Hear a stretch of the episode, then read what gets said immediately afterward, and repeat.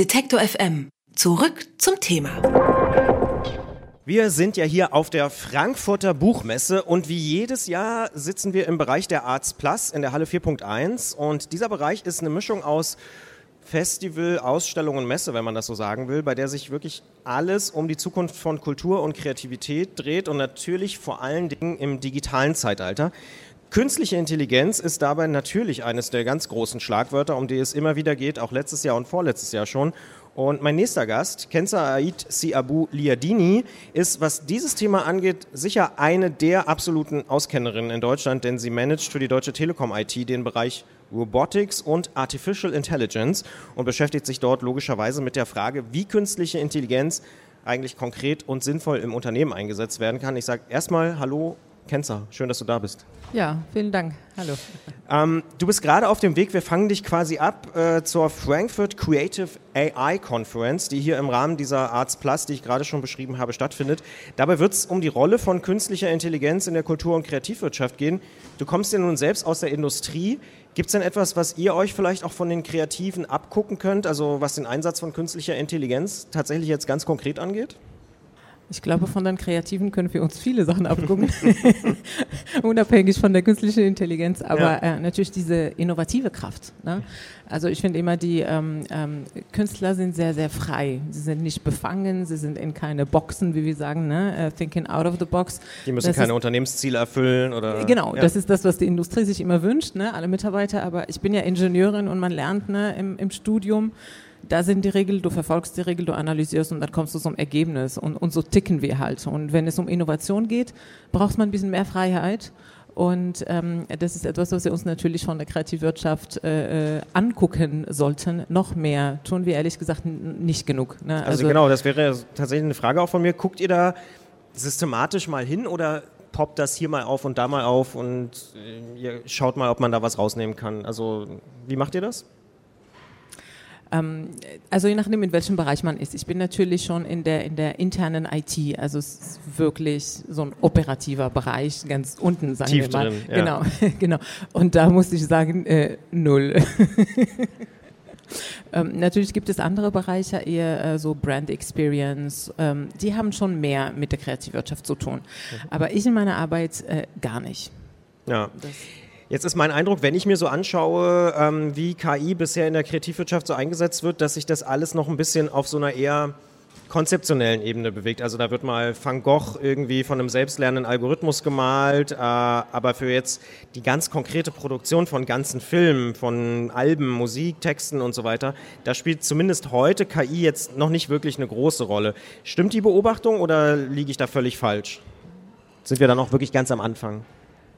Also ich dachte noch vor einigen Monaten oder vielleicht ein Jahr, dass, ähm, äh, beziehungsweise immer wenn ich gefragt wurde, wo wird KI eingesetzt, dann sage ich immer natürlich, na, in der Industrie, Prozessautomatisierung, äh, wir sehen es ja im Alltag ne, mit dem Handy, selbstfahrende Autos, Uhren, ist ja alles, Kühlschränke inzwischen, Waschmaschinen, alles ist, ist KI, hat KI drin. Äh, und ich dachte immer, ja, aber die Kreativ, ne, Kreativität, das überlassen wir den Menschen. Natürlich habe ich das falscherweise aus meiner Techie-Brille gesehen. Inzwischen habe ich gelernt, das ist überhaupt nicht mehr der Fall. Ne? Also ich, äh, ähm, ich lese gerade das Buch von dem äh, äh, ähm, Holger Vohlan, die, die kreative Macht der Maschine. Genau. Kann man ein Gespräch mit ihm kann man nachhören in unserem Podcast N99 aus dem Jahr 2018. Genau, der hat Ach ein so. Buch dazu geschrieben. Ja, ja spannend, und genau. Äh, ich bin so erstaunt ähm, beim Lesen, wie viele äh, Sachen schon im Einsatz gibt Ne?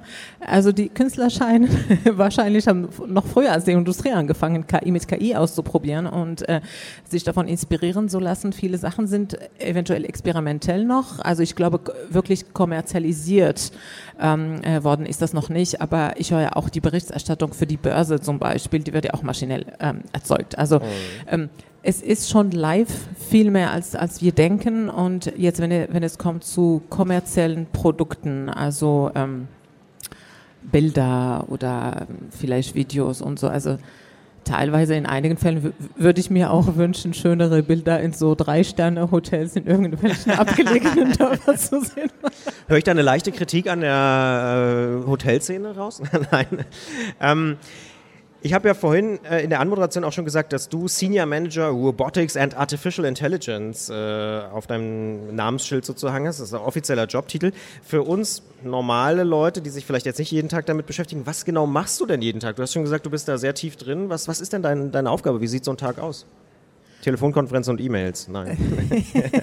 ja, ich, ich versuche es zu vermeiden, aber ähm, nee, ich bin eigentlich oft ähm, unterwegs und rede mit Menschen.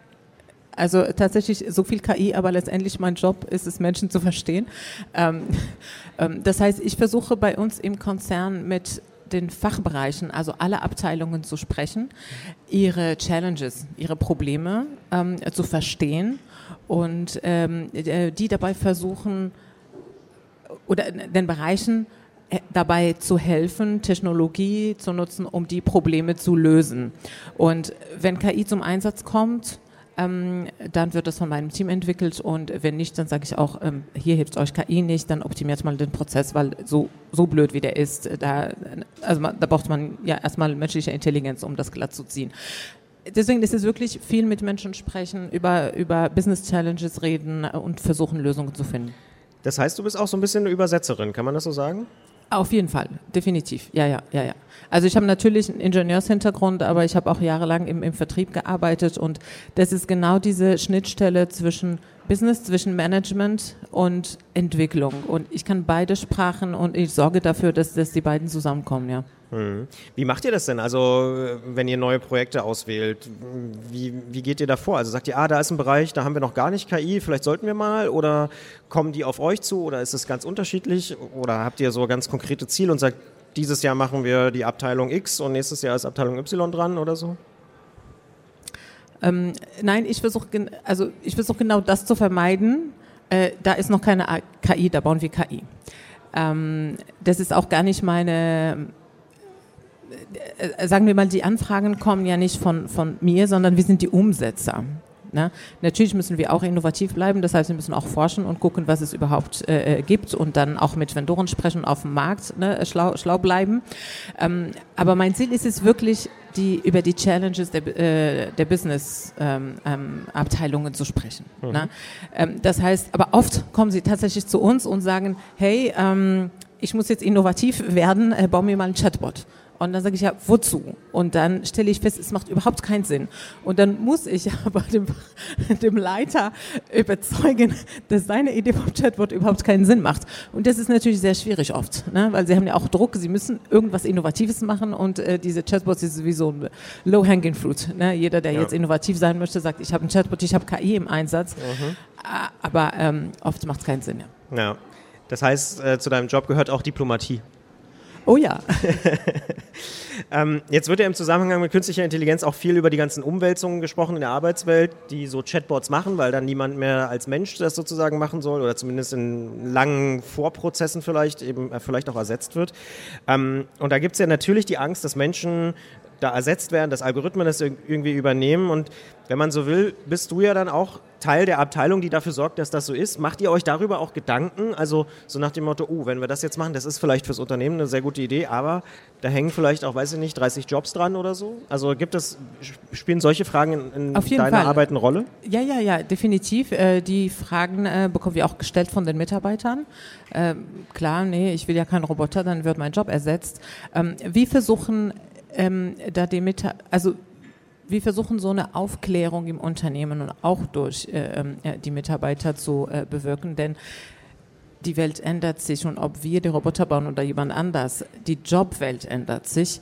Es ist viel schlauer, dass die Leute verstehen, was das bedeutet und dass sie ähm, teilweise ähm, diesen, ähm, diesen Change selber mitgestalten. Wenn wir nach Prozesse denken, die einfach wiederkehren, wo überhaupt keine Intelligenz gefordert ist, wo die Leute einfach vorm Rechner sitzen, den ganzen Tag dieselben Klicks Reihenfolgen durchführen, das kann man ja automatisieren. Das ist ja noch nicht mal KI, also so eine eher die Robotik-Prozessautomatisierungsschiene. Und diese ganzen Aufgaben Dienst nach Vorschrift. Ne? Bei uns gibt es natürlich ganz viele. Wir, wir, waren ja vor 20 Jahren noch ein Amt, inzwischen nicht mehr, aber viele dieser Prozesse haben wir natürlich immer noch. Ähm, und das ähm, da, da verhalten wir uns Menschen als Roboter in dem Moment. Also wir sind der Roboter und was wir versuchen ist der Roboter aus dem Mensch rauszuziehen, dass der Mensch sich um andere Aufgaben kümmert, die eher würdig für einen Mensch sind. Mhm. Jetzt bist du, ich habe es vorhin schon angesprochen, ganz am Anfang heute zu Gast hier auf der Frankfurter Buchmesse, ganz genau eben in diesem Bereich Arts Plus, wo es eben sehr viel um Kultur- und Kreativwirtschaft geht. Du wirst da jetzt auch über künstliche Intelligenz sprechen. Ähm, nimmst du da was mit? Also ist das für dich irgendwie äh, inspirierend oder auch mal sozusagen was anderes, mal aus dem Büro raus und nicht in der Telefonkonferenz zu hängen und hier ähm, dich mit Kreativen dann auch zu unterhalten? Auf jeden Fall. Also ich, finde ähm, solche Veranstaltungen immer sehr inspirierend. Das Schwierige dabei ist, man kann vorher nicht wissen, in welche Richtung die Inspiration kommt. Ne? Also es ist so ein bisschen eine Überraschung. Das heißt, äh, solche Besuche, sagen wir mal, wenn ich nicht die Freiheit hätte, ähm, selber zu entscheiden, okay, ich gehe hin, ne? ähm, wäre es schwer zu argumentieren, warum ich hier bin weil man vorher das Ziel nicht festlegen kann. Ja, ja. Genau, also das Return on Invest, sagen wir mal, mhm. ist total schlecht, unklar. schlecht in eine Excel-Tabelle einzutragen. ganz genau. Und ja, ja, die, die Wirtschaft funktioniert leider nach KPIs. Genau, aber trotzdem äh, kämpfe ich für sowas und ich sage, nein, ihr müsst mir äh, ähm, die Freiheit geben, weil von sowas kommt immer irgendwas. Ich kann euch jetzt nicht sagen, was, aber bestimmt kommt's. Und deswegen, äh, äh, inzwischen haben es meine Manager auch verstanden und halten mir den Rücken frei. Und das ist super. Das sagt die KI-Expertin Kensaid Si Abu Liadini. Ich sage vielen Dank für das Gespräch, auch schon äh, vor dem Talk sozusagen hier bei uns nochmal bei N99 von Detektor FM vorbeizukommen und wünsche einen schönen Tag. Ja, danke ebenso. Alle Beiträge, Reportagen und Interviews können Sie jederzeit nachhören im Netz auf detektor.fm.